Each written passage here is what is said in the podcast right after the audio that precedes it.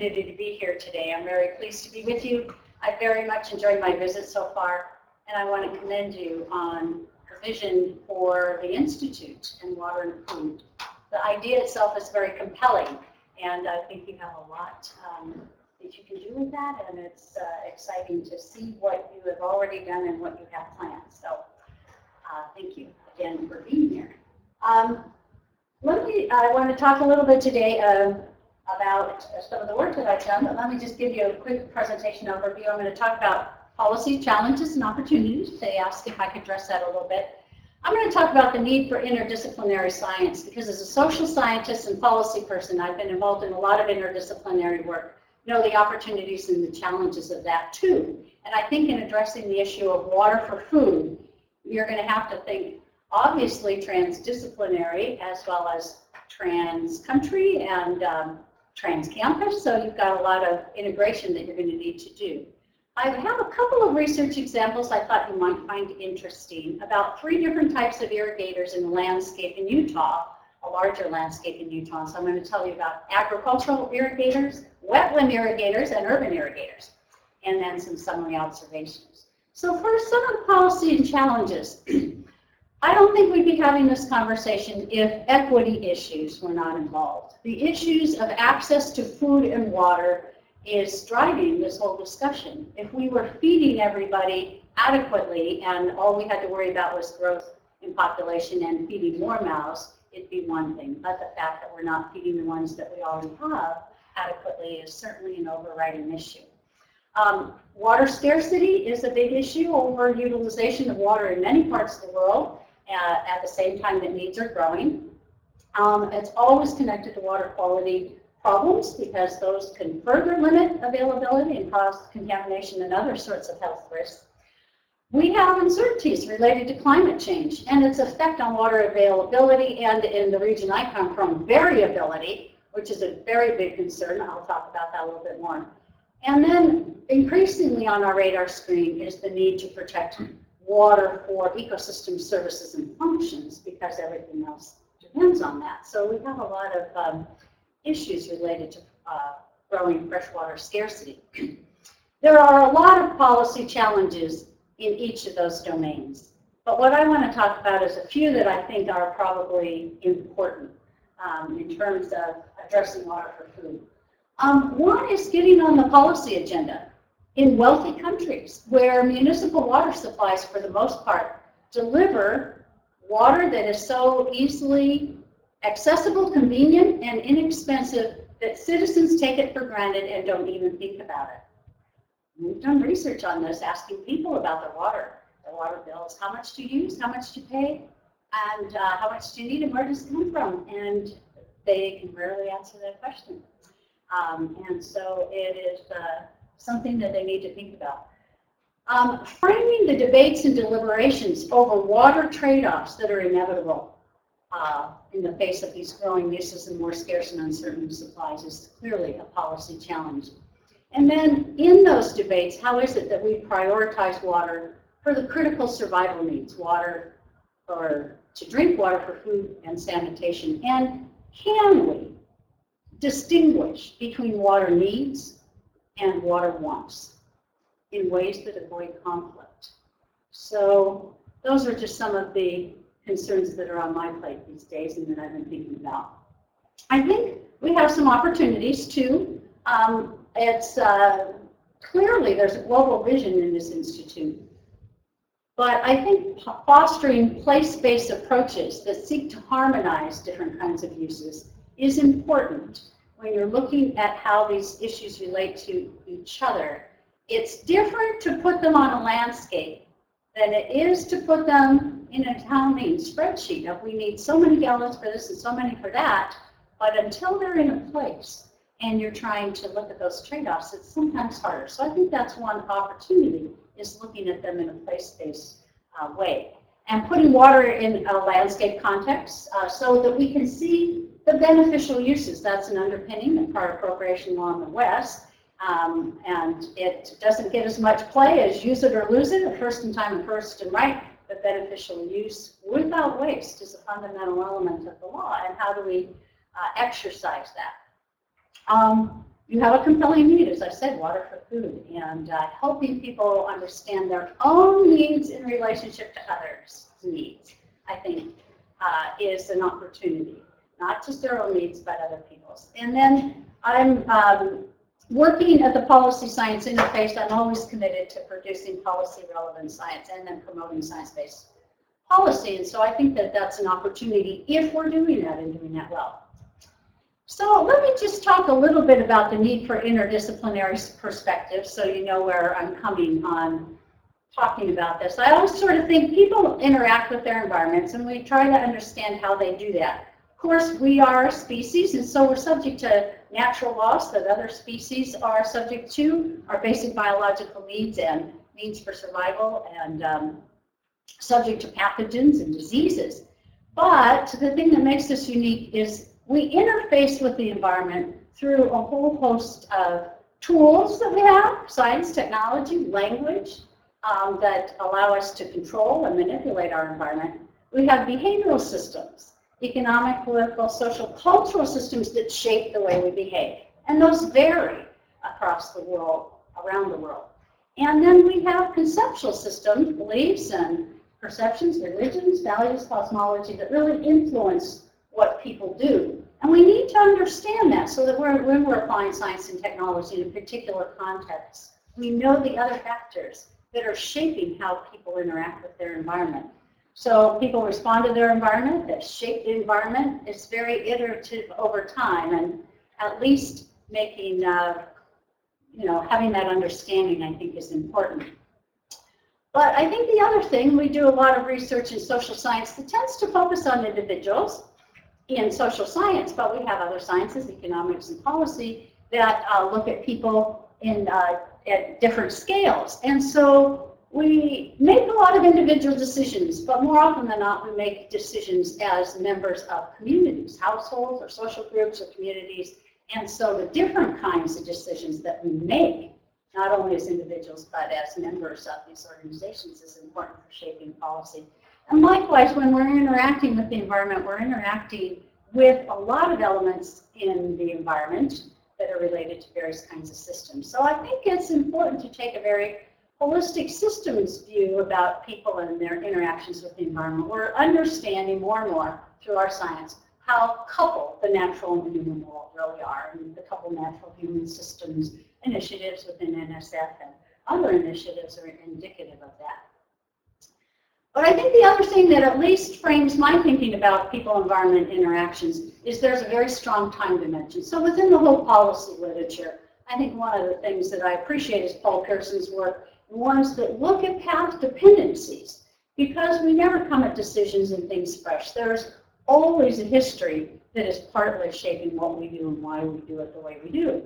And so um, we uh, have these historical legacies of past, decision, past decisions. We've built infrastructure, we've built certain science and technology to do things a particular way, and that shapes a lot of times the costs or the uh, incentives for doing it differently in the future. But we make choices. We always make choices. Sometimes we don't know how much. We can make choices. And I think one of the things I'm really interested in is how we put and understand human agency and the choices people can make. And a lot of times I think the feeling of futility when uh, problems are big and complex uh, and people not knowing that do things differently. We do them differently all over the world. There's lots of ways that we can uh, shape our future. And uh, so that's important. I really like a ways of knowing framework too within policy where we talk about how people come to know the world. And so I think it's important mostly because people act in the world based on lots of different ways of knowing and uh, to explain their behavior and to design policies that influence that behavior. It's important to know how they understand the world and how they perceive it to be, how they want it to be.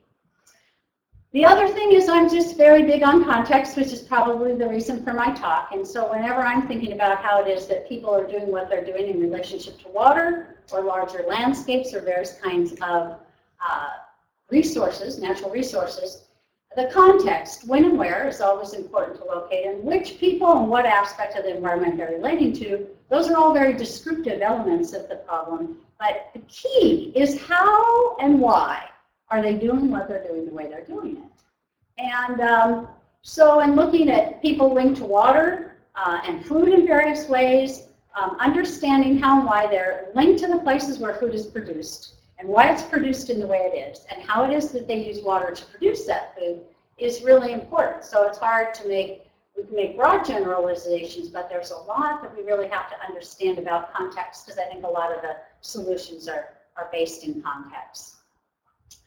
Just in terms of the need for integration within the sciences, we have human dimension scientists, policy, you know, policy people, economists, social scientists, anthropologists who look at humans and often will look at the interaction with humans in their environment because they can't explain their behavior any other way. So they're primarily looking at humans, but they're kind of looking at the interaction. I think we often have biophysical scientists, engineers, who are looking at the physical aspects of a system, the aspects of the environment people are in or relating to, and sometimes they're looking at the people to try to understand what's happening in those systems. A lot of times, you know, we're labeled the anthropogenic X, you know. But um, one of the things that's key, I think, in terms of trying to integrate across those disciplines is having some kind of conceptual and analytic integration that scientists can use to understand the linkages between people and their environment. And so maybe even changing the focus so that the domains of inquiry are focused on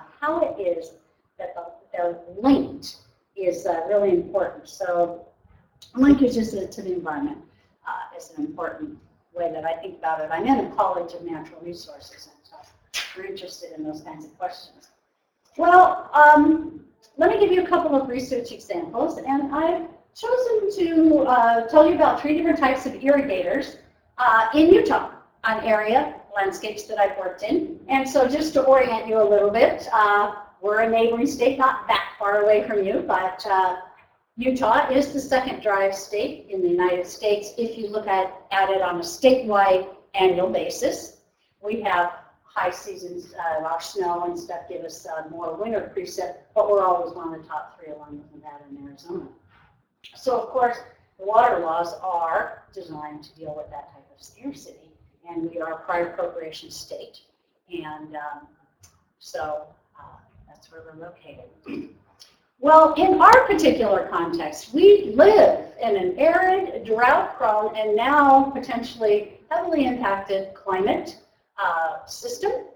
And uh, so some of the dimensions that we deal with uh, with water in the West is that in terms of the temporal dimensions, we have this forgotten past. And the paleoclimatologists and dendrochronologists who are reconstructing our past are showing us that we haven't seen anything. It could be a lot worse in the future. Uh, we kind of ignore the present of aridity and drought, and we have this uncertain future. Um, but additionally, in our area, we have high mountains, deserts, high variability, high spatial variability in terms of um, snowfall and uh, runoff. You saw it in Colorado this summer, high floods. And um, and in terms of one of the issues I'm interested in of efficiency, we have a lot of situ situational waste. Places where people are applying the same technologies, but the context that they're applying them in could lead them to be more or less efficient. So we're a rapidly growing state, developing economically or a lot of economic growth, and we're a highly urbanized state. So what you'll see on this is the reds, pinks, different shades of red and pink is where the population concentration is. These are the Wasatch Mountains. And on the western side of the state, we have the Great Basin. And then we have a portion of the Colorado Plateau.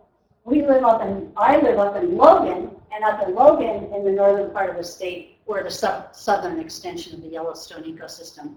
And then down in St. George, in the south western part of the state, we have uh, part of the Mojave ecosystem. So a lot of this public land. We don't have that much private land in the state. A large percentage is public land. And it's a little hard to see, but crops are produced in the brown and the yellow portions on this map, which is not a lot. There's hay production, the yellow is hay, and the biggest production area is in the north part of the state, in an area I'm going to tell you about, the Bear River Basin. So there's a lot of ground up there. But for the state as a whole, we are not like you. We don't have a lot of agriculture, but the agriculture that we do have has been important for maintaining people in this region for a long time. So we have a lot of changing needs, and we have ag land that's being taken out of production, both because of competition over the land and the competition for the water rights. And so we've got these changing uses. These are just a couple of communities along the Wasatch Front that uh, show some urbanization um, of areas in not, you know, in a half a century, but uh, it is increasing at a very high rate. We are one of the fastest growing states in the whole United States, and we have several cities that are the fastest growing in the United States, or within the top three. So, um, given that context, let me tell you first a little bit about this northern part of the state where we do have agriculture, and uh, it is irrigated agriculture. We don't have, depend on rain in the west, and uh, this is the Bear River Basin. um, it is a 500 mile long river and uh, if you had a chance to look at one of the publications I sent, it uh, tells this story. But it starts here in the high Uintas, and it crosses, it's an interstate basin. It crosses state lines five times. So it crosses from Utah to Wyoming, to Utah to Wyoming, goes up into Idaho, and makes a big turn, comes back down, and um, right in this area is where Logan is, is located and uh, it ends up in the Great Salt Lake. Um, so we are a drought-prone area, and the story I'm going to tell you a little bit more about is how people have adapted to drought in this river basin where water is both scarce and it's shared. Um, and the story is about the 2004 drought, which was the worst drought that we've had in um, the second worst drought we've had in over a century, uh, next to the one in the 1930s. And so this is the hydrograph of Bear Lake. And this is 2004, and you see the other time it was that low. It's the elevation of the lake, which I should have pointed out a little bit more as an important part of the story. Bear Lake is a deep, very interesting, ecologically unique lake it was connected to the river historically in geologic time. But in the early part of the 1900s, as this area got settled, what they did is to, they diverted, and it had it wasn't connected at the time. You can see these two big ribbons of blue. They divert the river into the lake and use the top 21.65 feet as a storage reservoir. So the top part of this particular lake is for storage, but it's a natural lake. And then during the irrigation season, they bring the water back out and they deliver it to uh, irrigators downstream. One of the things that is unique about this river basin is even though it was scouted early on for a Bureau of Reclamation project, it never had one built. So all the dams on the river are built by private irrigation company. You have irrigators, private irrigation company, homeowners around Bear Lake, river recreationists in this area, and there are a lot of, and a lot of wildlife refuges and public lands that it flows through.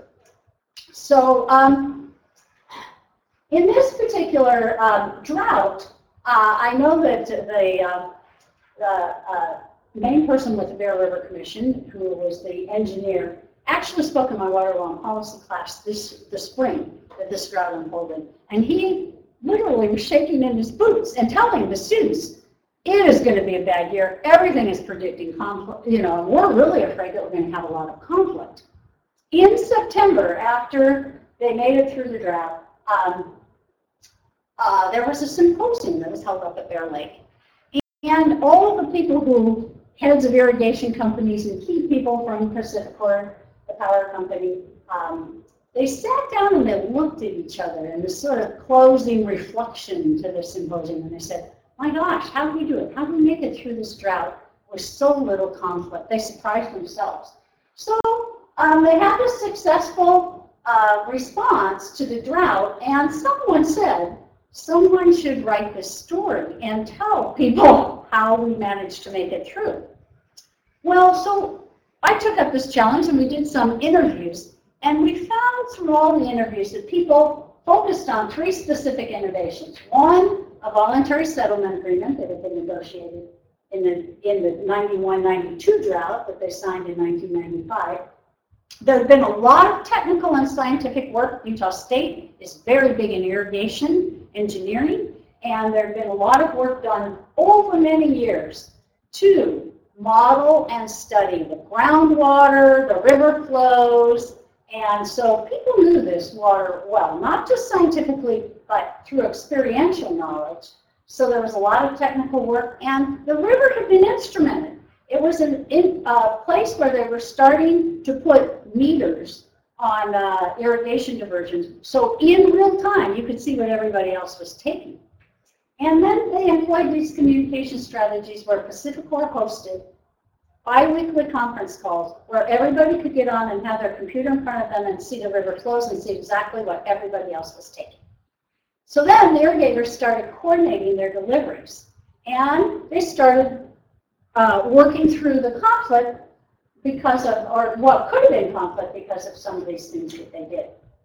Well, one of the things in trying to, under, trying to understand and look at policy frameworks for trying to explain cooperation instead of conflict, a lot of policy um, frameworks and uh, theory is based on assuming conflict will occur with scarce resources. But the Ways of Knowing framework, Helen Ingram um, and Schneider worked in this, uh, says that people aren't necessarily self-interested. They can also be dedicated to the common good as they come to know their own needs and come to know other people's needs. And the, the um, framework tries to look at how it is that people come to know each other, and it has a lot of bridging and boundary spanning mechanisms. So one thing is there's a lot of informational work, and this is where science and technology can come in on disseminating information and uh, promoting understanding of the facts of what's going on in the uh, in the in a river. There's a lot of relational work too. How do you get to know each other better? And so in terms of deliberating about policy objectives over time, one of the things that this uh, ways of knowing points out is that a lot of times we're just transferring knowledge. That can occur when people are all understanding it the same way. There's agreement on the ways of knowing. Engineers could have a conference. They're exchanging information, transferring information. There's not a lot of disagreement about it, and uh, that can flow fairly smoothly. But the more and more there are different ways of knowing something, uh, you need to be involved in more translation instead of just the transfer. And so when they're closely related but uh, overlapping ways of knowing, translation devices are, are important.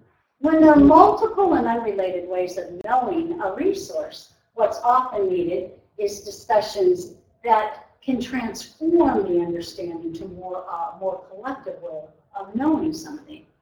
And uh, in doing this, there can be boundary spanning tools for spanning the boundaries between different ways of knowing. So it turns out there really was over time, even though they weren't calling them these, various objects and organizations and experiences that were the boundary spanning devices.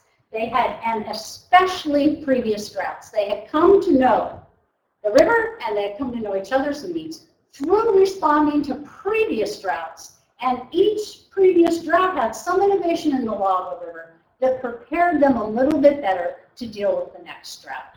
And so drought response here was definitely an over time um, thing. So um, in terms of the drought adaptations, uh, people have adapted to the drought prone hydrology of the Bear River but they've also adapted to each other in that context. They need to know about each other as well as about water. And so uh, that's, that's really the key uh, to how they made it through the drought. So human adaptation to drought, we called it a historically contextualized process where ways of knowing the particular interdependencies of human hydrology in a place are brought to bear on solving problems of water scarcity. It's them having modeled and know, here's where the turn, return flows is, here's what's natural flow, here's what's storage water, and they're accounting for it all as it comes down the river. So, um, and as they're distributing it. So the other thing is that in conflict or cooperation over water, it's a choice. So even though Mark Twain's famous phrase is whiskey, whiskey's for drinking, water's for fighting over, it's a choice and it's not a done deal. It's not always going to be conflict. And I think people meeting, understanding that there are choices to be made and that they have that agency is an important thing. So um, uh, that was one of the other things we came up, with, you know, kind of came to understand, we came to understand about their story. So keeping wetlands wet. I'm going to tell you about wetland farmers, and that's what they will even call themselves. The interdependencies between some refuges in the area and the agricultural operations of this river. So um, it's, we protect land for wetlands. We have not done a good job protecting the water for wetlands. And so um, in this particular river basin, there are, I'm going to tell you about three different wetlands, one in Cokeville, one right at the nexus of where this water goes in and out of Bear Lake, and another one down at the delta of the river with the Great Salt Lake. And so the first refuge, so here are the three refuges, Cokeville Meadows National Wildlife Refuge, Bear Lake National Wildlife Refuge, and Bear River Migratory Bird Refuge. The Great Salt Lake is clearly a a very important ecological resource for birds on a number of different flyways. And um, these other refuges have been important for other species as well. So all of these refuges in one way or another are dependent on agriculture.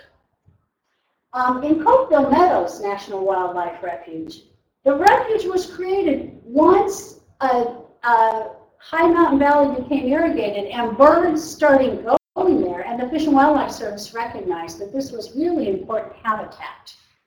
And they started protecting this area and buying up farmland, some of it, but the refuge lands are completely interspersed with irrigation, uh, still irrigated acreage. They have agreements worked out with the irrigators, and they own shares in the irrigation company to water their wetlands. They irrigate the wetlands. And so these, this is an example of some irrigation-dependent wetlands, but that's sort of harmonizing the use between agriculture and environmental uses. The Bear Lake National Wildlife Refuge in Idaho is a reservoir-dependent wetland. It exists at the northern end of the Bear Lake and is part of the structure of how water is brought into and back out of the lake. And the lake sometimes gets high enough that it uh, floods into parts of these areas. So there are some there naturally, but it is actually grown with the operations of a lake as a storage reservoir. This refuge owns no water rights and no water shares. They have a few small water shares, but they are at such a strategic geographic location in relationship to the operations of agricultural water that their, their access to water is actually the most secure of all. Because these are powerful interests that aren't likely to change this method of uh, managing water anytime soon. And so, uh, interestingly enough, they have a fairly secure access to water. The Bear River Migratory Bird Refuge is their delta wetlands at the very end of the river. And because the flows of the river, they're at the very end of a highly utilized river, they don't have um, the, their access to water has declined over time as the floods that used to come down the river and uh, water this delta have been diverted and utilized upstream. So they have been involved over the years in creating a very extensive infrastructure of different units of the wetland by diking and diverting water in a, essentially a flood irrigation pattern to maintain wetland habitat. In this particular context, things work pretty well for them because the large irrigation company that I told you is at the end of the river is actually up, is actually lo located north of them, and some of the lands surrounding them are very um, high-priced duck clubs. And they're preserved as duck clubs. So they're in this landscape where they have some compatibilities with agriculture and with recreational uses. The common interest is growing food for people or growing food for birds, but uh, they are all happy that they have each other as neighbors instead of subdivisions. So, and they've worked together. In fact, part of the water that the refuge depends on in the late summer months is passed through water, voluntarily passed through by the irrigation company that gives them a share of their water that they don't have a right to, but recognizes that they have a need for it, and when they have extra, they pass it through to them. Some of this is irrigation return flow, but they have worked together enough, and it's the relationship between the refuge manager and the irrigation company that's made this happen. And so um, it's one of the ways that they maintain that habitat. So let's move downstream a little bit. Now I'm going to tell you about urban irrigators. This is an area I've done a lot of work in, and this is where Christopher Neale's work and mine cross over because we worked together on this for a long time. So you have this long river that flows through agricultural lands and wildlife habitats. Salt Lake City is down here on the eastern shores of the Great Salt Lake. And the mountains that run uh, to the east of Salt Lake City. They saw in all those panoramic views of the Olympics. Um, leave a narrow corridor between the Great Salt Lake and the mountains to the uh, east of it. All along that corridor, we've had tremendous growth in urban populations. So it's not just Salt Lake, but we call it the Wasatch Front Metropolitan Area, and it's a rapidly growing area. So what we have done is we've done a lot of work on urban landscape water use. And uh, we've developed a software package called Water Maps, Water Management Analysis and Planning Software to kind of, that sort of synthesizes some of the work that we've done over time. The issue that drives this, this is in western states, arid western states, about 60 to 70% of the residential water that is delivered to households and residences is used to irrigate landscapes, outdoor landscapes. And urban uh, irrigation systems are often not well designed, maintained, or operated, so there's a fair amount of waste involved. And so conservation of water used on urban landscapes is being viewed by these municipalities as one of their key water demand management strategies to try to deal with the question of limited supplies and growing uh, use for it. So um, this is an area that we've been focusing on. what we've come to understand in the work that we've been doing is that it's not a simple technological fix of fixing the irrigation system, but we've been promoting landscape water use efficiency through contextualized system thinking. Even in a small yard, you have a system whereby there's a site condition and soils and plants and irrigation technologies and human behavior in that context that operates it to be either efficient or not.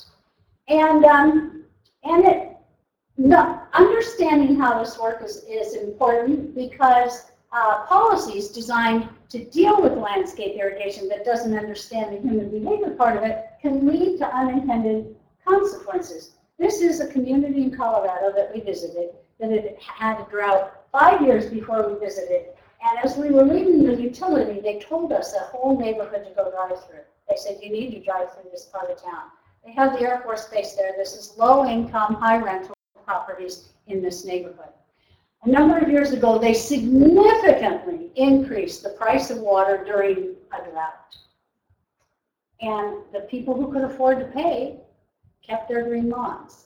This neighborhood, this is five years after the fact, had not recovered and we drove down streets and streets that look like this. So this uh, lower income neighborhood had been uh, sacrificed in a sense uh, in that attempt to save water during the drought. And the one thing that was surprising to us is that people didn't understand that trees themselves could help shade the crop area and reduce the water needs of the entire landscape. So you found trees cut out and um, a lot of different things like that. So we're, our interest is in making sure that, you know, people just use it efficiently but can maintain the landscapes they have. So the methods that are embedded in the software package um, do a couple of things. First, we identify landscape type and area from overflights for these urban parcels and lots.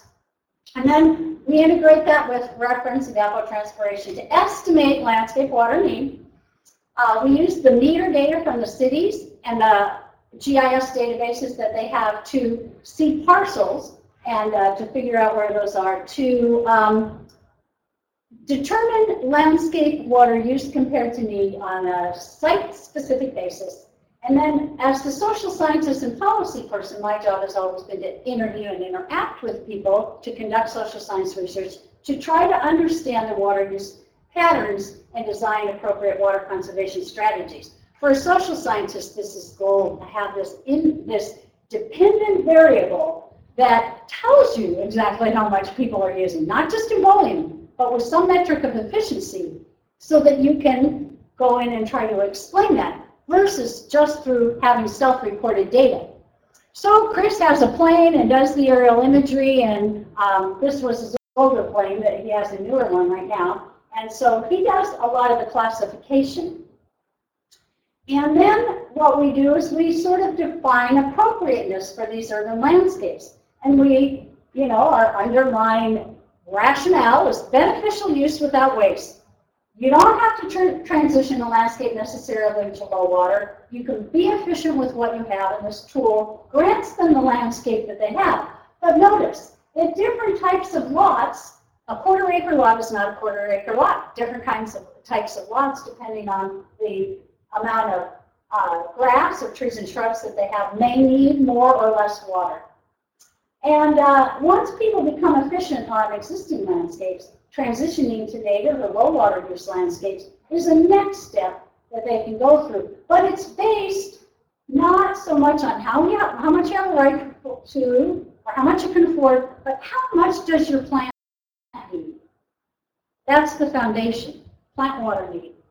And so it determines water needs for existing landscapes and the software packages does different things to adjust the parcel boundaries to include the parking strips that residents don't own but are required to maintain.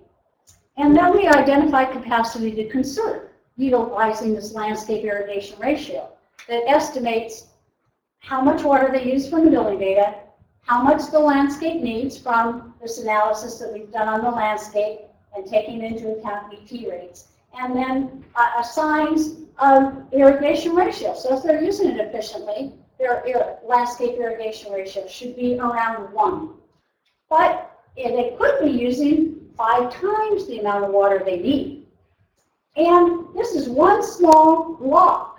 And you can see that the difference in how much they irrigate varies highly, and that there's a capacity to conserve, but very targeted capacity to conserve. So part of this is attempting to develop conservation programs that don't just appeal to the volunteers, because we know we've learned that they're the ones who are already conserving. It's how do you then go out and deliver conservation programs to the ones that uh, you aren't on the radar screen yet. And so we've done targeted recruitment too into these.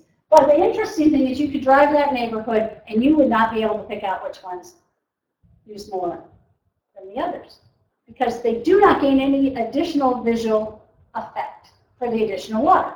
Water waste is different than other kinds of waste. With recycling waste, it accumulates and you can visually see it.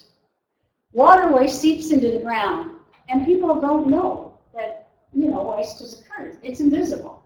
So, um, so anyway, this software package allows us to do this not just by delivering individual audits per to individual households, but to do it on a service-wide area so that then a utility could go in and direct conservation efforts to the appropriate place.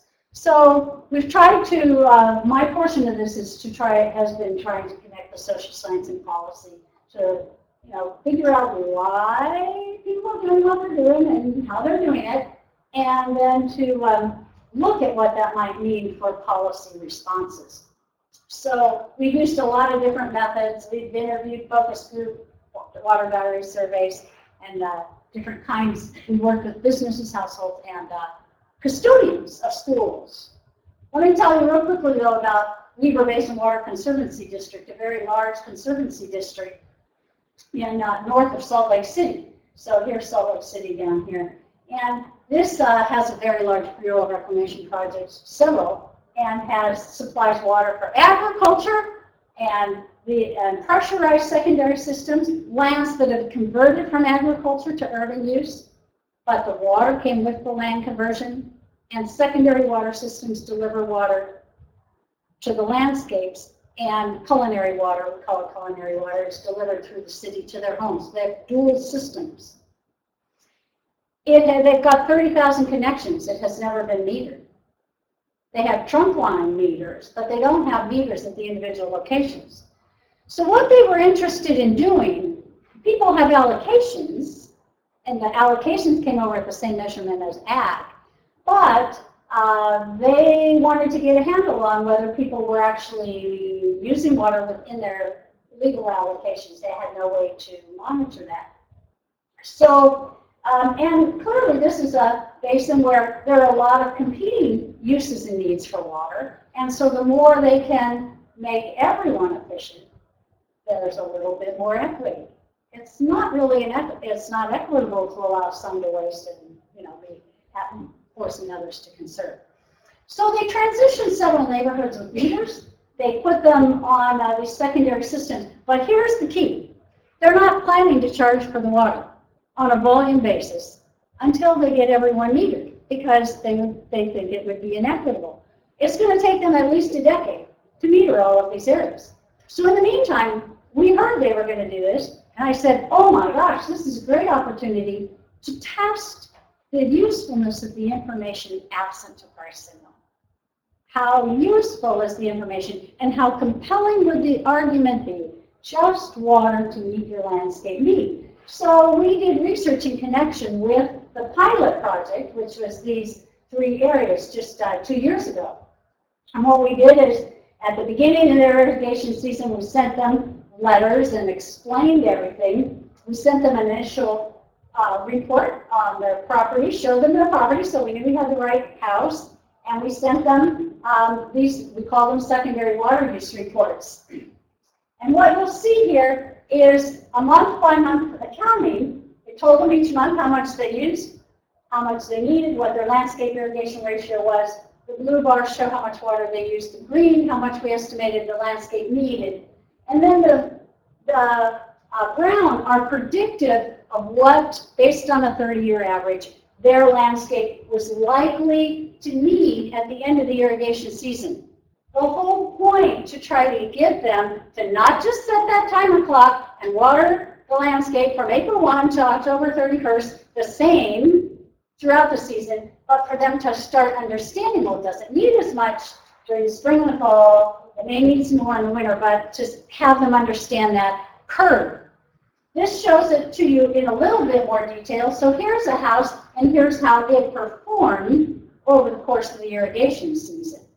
And it showed them at the end. So then hopefully, you know, they're left with a message. This was two summers ago. Oh, next year, you know, maybe I can conserve. And indeed, this summer, they realized savings from continuing to send these types of reports to people. So, um, you know, they had, uh, they actually ended up having hourly data.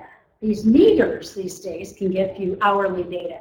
So one thing we found in taking a look at the hourly data at least, you know how some of the policies for landscape, uh, when you get in a drought, people will say, uh, cities will say, well, just water every other day.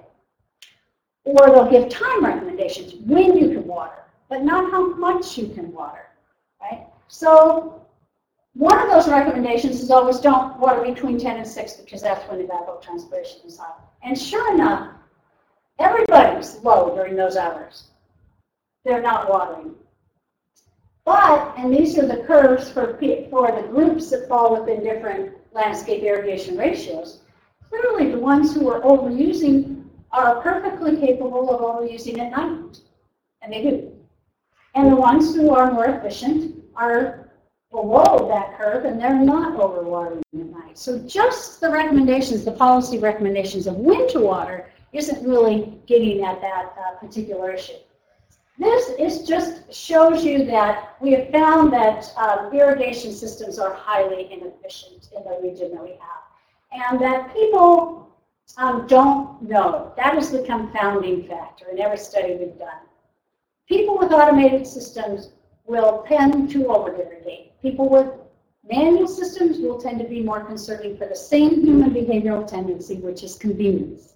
It's convenient to overwater with an automated system because you don't have to go and change the time clock or do anything. It's convenient not to water too much if you're dragging a hose because you have to go out there and spend your time doing it. So irrigation systems, at least in the urban environments that we've been studying, appear to be time-saving devices more than resource-saving devices. But it's not a deterministic relationship. They can, you can have people that are sophisticated at using their irrigation systems and to do it well. This just shows that the um, very top line is how people actually were watering. So the black line is uh, what they were doing. You can see they're tracking rain events. And as I showed you, they're you know, not watering during the middle of the day, but you still find this high variability. And our software program can make different assumptions about distribution uniformity, a measure of the system's efficiency. And so this one, we assumed a 70% distribution uniformity. So the gray is showing um, the difference between the gray and the solid line is showing you capacity to conserve.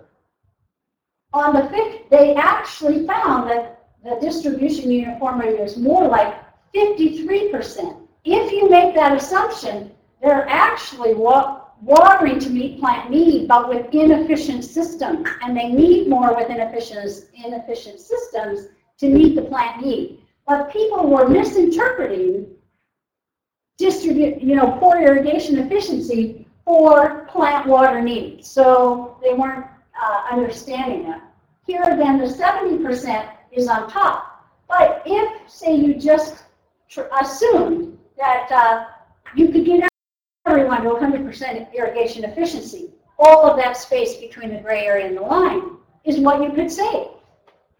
So there's a tremendous opportunity for savings if you can even get people to increase uh, their irrigation efficiency.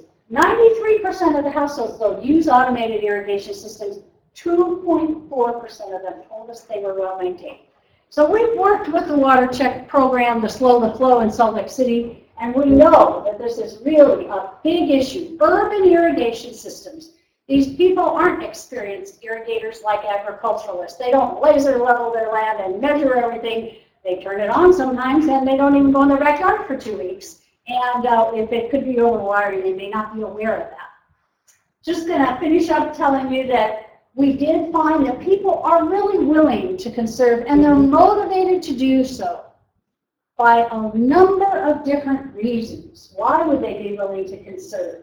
And um, they found these reports helpful because they actually didn't know that they weren't conserving or that they had that capacity to conserve. If the waste is going away and you're fearing your landscape will die, it's easy to overwater. So uh, these reports. It was a way to take our tool from a manager's level tool to an end user tool to provide these individualized reports to households. So we've kind of discovered that human behavior and urban, for urban water conservation, people have good intentions. There's a lot of innocent overwatering. There's a lot of situational waste. Depending on where the neighborhoods are, there's longer term implications in terms of where you're going to permit those subdivisions to go because there are some areas once a subdivision is there, if people are going to be using automatic, irrigate, automatic irrigation systems, and if they don't know how to use them well, you are going to lock in a very long-term use of inefficiency. you know, long-term inefficient use. Uh, we know there are people who are information seekers and receivers. We're trying to reach the uh, receivers, the ones who will pay attention if it comes to them, but aren't going to go out seeking it. And then we've learned that conservation is really an iterative process over time. So conservation challenges for municipalities are how they broaden the influence of their conservation programs, how they identify those conservation opportunities, those capacities to conserve, and how they provide the right kinds of information to uh, help people conserve water and, and how they promote a long-term habit change so that we can be better prepared for droughts and scarcity. So just a few concluding thoughts.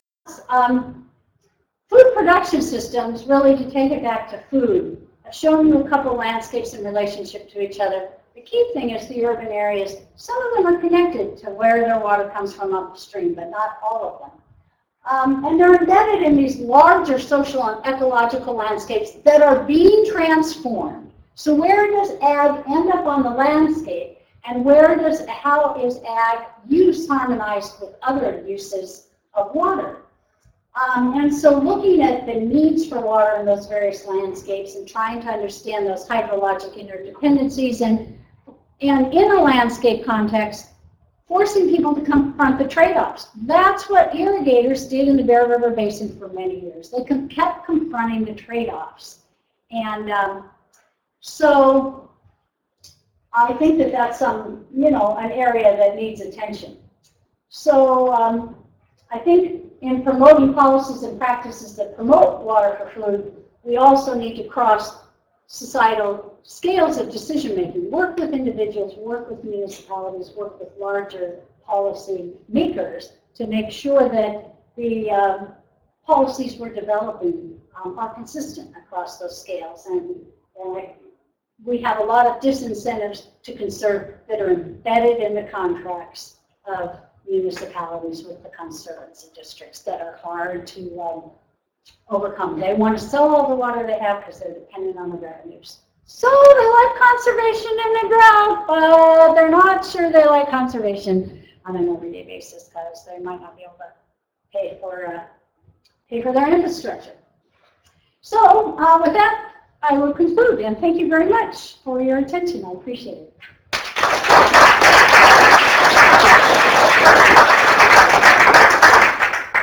Well, thanks uh, very, very much, uh, Joanna. That was really, really interesting. Um, and we do have time for maybe a couple of quick questions. And as we said earlier, those who would like to stay behind uh, are more than welcome.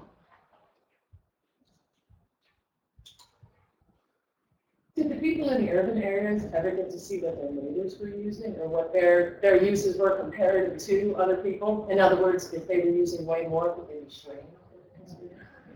there has been some public shaming um, with the big end users. Uh, Salt Lake Tribune had a big expose. Karl Malone ended up being on it, the Catholic diocese, you know, properties. They were doing it on a volume basis. Who used the most? They had their properties too. Um, we haven't done that yet.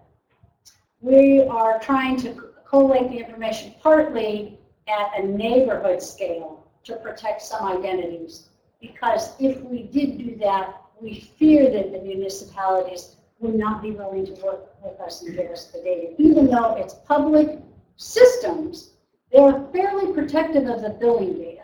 So we have had data that a lot of other researchers haven't had through some sort of, you know, with some trust. So we've, we've tried to keep people focused on how much the landscape needs, but that's the other dimension can, you know, and this would be important because if you can show them, hey, you could maintain your landscape because your neighbor's doing it, you know, and they've managed to do it. But we found some informal sharing of information between neighbors once they started getting these reports and they started comparing on their own and trying to see. So I think there's a co competition, but not competing with each other for water, competing to try to be conserving that that information could help um, incentives? Yeah, that, that's a good question. We wrestled with that one. Yes, and speaking of a fellow social scientists, what we know in general, shaming doesn't work very well in the long term. It's Mhm. counterproductive effects. So to get back to the issue of how do you avoid conflict, by using a training approach rather than persuasion and saying norms are, other people do, that kind of stuff. Um, you're actually sowing the seed for future conflict as people get defensive about it. And we've also been concerned in neighbor, in neighborhoods where everyone would overuse, comparing them to their neighbors doesn't help you get more efficient. Yeah. Yeah, so, you know, it depends on the nature of the Maybe neighborhood. only works on, on, what do you call those, those partials? And economic incentives, they found, are sort of short-term once the economic incentive goes away sometimes, but behavior is long-term. So we're pretty convinced that, you know, it's still that long-term, ethical, um, internalized approach to doing the right thing for the collective that could, over the longer term, be the most important. Are all the users both re- residential and uh, agricultural, areas, all water? No, That's the problem. Right. In this area, that meter transition project was their fir, their first three areas they did. So they have thirty thousand connections. They did a thousand. So they're gonna start to meter those. And we think even just knowing how much you use, and am I using too much? Because that's what people would tell us a lot of times in our studies. Well, am I using too much? I don't know. I have no idea. It tells me how many gallons, but how much should I be using? And they will often ask, well, how much do my neighbors use? And am I efficient compared to those? But um, a lot of the, uh, uh, the river, the river is very well metered and most of the ag is metered right now. Municipal systems are metered, but it's some of these agricultural transition areas where they were ag land, they came over and they came over with a fairly generous duty of water. It was the duty of water for ag. So some of them have actually a legal right to use three acre feet per acre, but there's a house in the middle of it. so, you know. Um, and so, so what I might have cut it out, what we found is that even among those metered connections, there were some that were using less than fifty percent of their allocation, the really efficient ones. And others were using two hundred percent of their allocation, twice as much. So even you did have a tool there, hey, you're using more than your allocation, but the allocation they know about from their property bill, you know, not from these reports, and some of them don't, they varied a lot in that area, so it's kind of, how they made the conversions is kind of a big tricky question. Yeah, Um, On this software package, how, how well was it distributed through the municipalities? And did it only measure the use of water in the landscape, or did it measure total household usage? Like, somebody's using water for, you know, unlimited showers or unlimited laundry or whatever, versus how much they consume to water the lawn. well, that's a good question. So, um, we have worked mostly so far with a couple of test municipalities. Uh, we've worked with the city of Logan, we've worked with Layton, we've worked with, uh, we've been, uh, starting to work with North Salt Lake, we've worked with, uh, Weber Basin Water Conservancy District. entire, the entire city or Yeah. just selected neighborhoods? Um, we were working with the managers, this information tool that's providing it to the end user, this was first done in this, these Weber Basin transition areas. But to answer your question, a lot of the municipally supplied water, um, people just have one connection, right? So they're watering their lawn and, uh, using it indoors. So we dealt with that one of two ways. Uh, first, we have snow on the ground most of the year, and we really discourage irrigation during the winter. Um, it still happens, but we try to discourage it. Um, you know, that's a long story. But most people have shut their systems down and, you know, had the water blown out so that they don't freeze and all that kind of stuff. But when it's one connection, we take the indoor use, the average winter indoor use for that household and assume that it's constant year-round, it's rough. And when you got 60 to 70 percent, you know, um, of the, of the amount that's used outdoors. Uh, the, the winter use has helped. we could also use, and in some areas we used, um, the census data for each neighborhood and how much, how many people per household, but it varies so much. We have retirees with two people and people with eight kids. And so the indoor use will vary. So we, when we can get that measurement, you know, we use the indoor use. This allowed us to separate because it was metered data totally for secondary systems. It was just totally a landscape water signal. But when we have regular municipal data, we have to try to um, back out the indoor use. So indoor use is another area for water conservation, Which is more, which is more what? indoor or outdoor use, is the outdoor that much more? Yeah, it's 60 to 70 percent. Oh, yeah, it's a lot more. And the thing that's happened indoors is that, um, for the most part, the uniform building codes that were passed in the early 90s started taking care of indoor use. Because you can't go buy a high flow toilet unless you're in the black market these days. You know, I mean, they, they circulate, but we, and you can't go and replace the toilet with, um, out of low flow. In fact, a lot of municipalities where we live are starting to decide it's going to take care of itself over time. It's too much work to try to do these toilet rebates and all this stuff. People are going to eventually replace the stuff. They're going to replace their washing machines. And when they go to the store to buy a new appliance, they're only going to be able to get a low flow one because that's what's on the market. So you've got a lot of technological change indoors that solve some of it. Low flow shower heads, low flow toilets, that kind of stuff. You still have some behavioral change, you know, and people, when you ask them, what are you doing to conserve water? Well, I try to take short showers. I try to um, not run the water when I'm brushing my teeth. You know, they've got those rules and they're kind of trying to do that. But they don't say, well, I could go have an irrigation specialist come and fine tune my irrigation system. Never, right? They don't say that.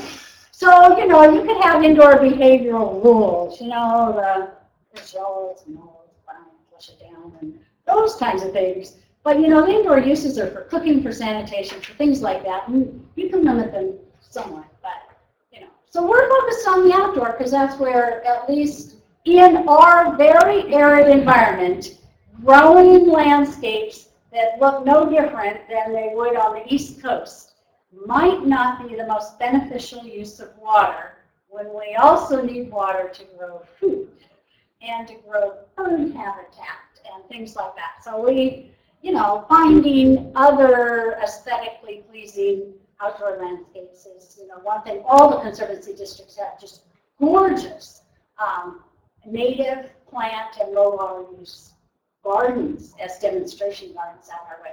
They are so beautiful, people hold weddings there.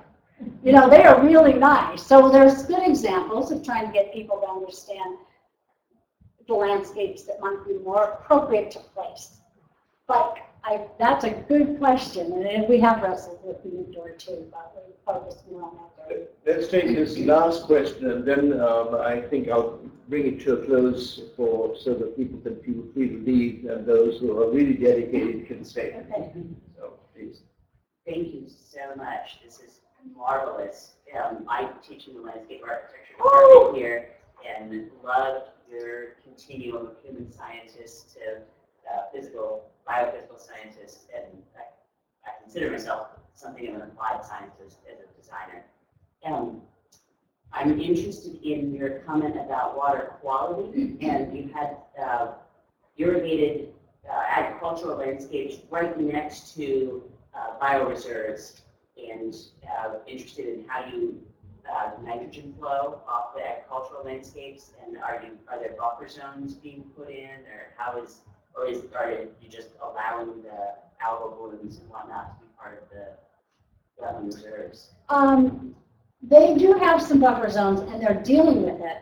But the thing that has been um, important, you know, and there is some, you know, but there have been programs in the agriculture lands, but they see the effect. I mean, they're working with the wetland, the wetland's coming back to them, and then the buffer in between them is, these are amazingly high-priced duck clubs. I mean, one is called the Million Dollar Duck Club. There are 30 members, you know, but your cost for getting into it is phenomenal, and your annual cost is just even more phenomenal. Um, very exclusive clubs. And they are actually, in this whole landscape, absolute best managers of their land. They are on top of every single invasive species, any kinds of things that are happening. They're managing their land very, very well. And they're letting, they're working in this context too, because they have a lot of interest in maintaining that habitat and doing it well. And many are big philanthropists, and they care about this landscape, and uh, they are visitors to this place. And so um, it's in those conversations they're starting to address water quality, but it is an issue and it's on our radar screen. But the one good thing is it's not a community, you know, uh, the consequences are 20 miles downstream, they're next door. And I think working across that fence and see, you know, that's the feedback loop. That's the other thing that we need more. And our information tool is the feedback mechanism. People want to conserve, but in the end they go, what good did it do? They'd like to help address global warming, but so, you know, what did my little efforts do? I don't think it really helped. But when they can see their own, some feedback me- mechanism of their own, and we have some of those, you know, the ecological footprint, the water footprint, different things that are attempting to give that feedback, but when they can see it in a place too. Um, and cumulatively, we think that the, a big um, incentive to conserve from a social science point of view is understanding, wow, look what happens when we all do it together. I mean, you know, you won't see these thermometers when they're raising money, right, for the local senior center, you know, being notched up if people weren't somewhat motivated by the fact that, wow, you know, a little bit more, we can make it. Or they wouldn't be motivated to buy more football tickets, right? Here in Nebraska, if it wasn't like, man, we got this record, we gotta keep going, we gotta sell out each and every time. Right now, there's this huge sort of communal incentive to, uh, keep, keep that success going, you know. So I think more and more, when we individualize the perspectives, it gets, you know, people, people have trouble understanding. So we think, I think, that the motivation is in hopefully spanning the individual to the more collective and societal. And the municipalities need to be letting people know where that water goes. That's one of the things we've been talking about, because the thing they don't want to conserve water for is to fuel urban growth. And that's exactly where it's going right now. But at some point, it's allowing them to delay taking more water out of the Bear River. But there is a development act that eventually will go get water from the Bear and take it down to those municipalities um, unless people can serve them up. And so, uh, you know, that they don't have to do that. So, but how you visualize those feedback mechanisms, I think is an important issue that we need to deal with as a society. Thank you all for your attendance and your attention and your questions. I appreciated it very much. And thank you, Joanna, and thank you all